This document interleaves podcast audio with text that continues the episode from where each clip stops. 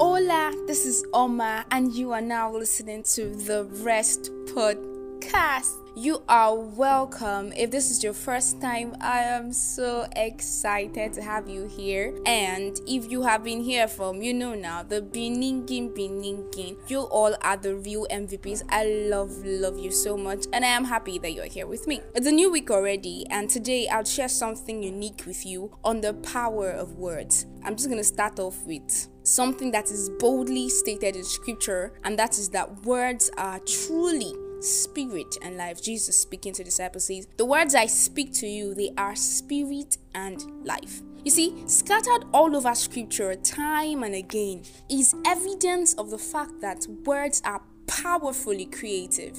Scriptures show that the very foundations of our world today were founded by the wisdom of God through His spoken words. And you see, one beautiful thing that occurred in the creation story in Genesis chapter 1 and 2 is that every single thing that God said, God saw. So you read the scriptures and you find, and God said, and God saw. God said, Let there be light, and there was. God said, So it was. God said, God saw, you know, and he goes on and on like that. What he said was what he saw. The power of life and death really lies in your tongue. When you wake up in the morning, what do you say to yourself? What have you been saying over your situations? What have you been declaring? You know, I've heard people countlessly say to me, Oh my, let's face reality now. And in my head, I'm like, Sorry, oh, Bele, I did not know that we're acting a movie. Cause you are the one who chooses your reality. Or better put, you are the one that chooses what you agree to. Of course, you never agree with your circumstances if they are not true. And how do we measure truth in this kingdom? We measure truth by God's standard, and His standard is His word. God's word is our truth. It never changes, it never shakes, no matter what the circumstances. And when I talk about choosing your reality, I'm not talking about some flimsy denial games, you know, I'm talking about really choosing. I would never stop reminding you of your power to choose. If there's a casting down, the natural man will naturally say what is obvious, but you, beloved child of God, who understands that the vista from which we view things is the word of God, you will make your confessions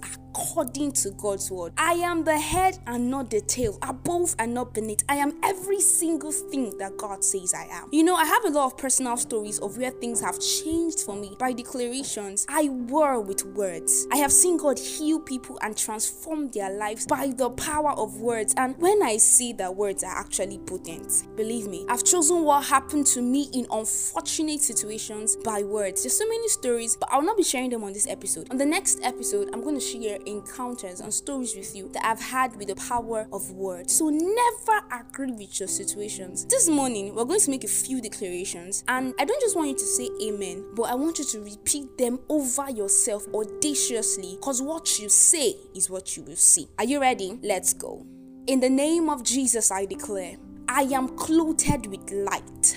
Everyone who sees me is compelled to do me good. I am loved. I am accepted wherever I enter. No door shuts against me except the one God closes for me. I carry the presence of God. I walk in joy. I have peace. I have a sound mind. I take bold steps even when I'm afraid. I move regardless. I am a blessing. I am dearly beloved and I love like Christ. Amen. Don't forget to have an amazing week and never stop speaking God's truth over your life. Because if you want a good life, you have to speak it, keep saying it, yeah, and then you walk your talk.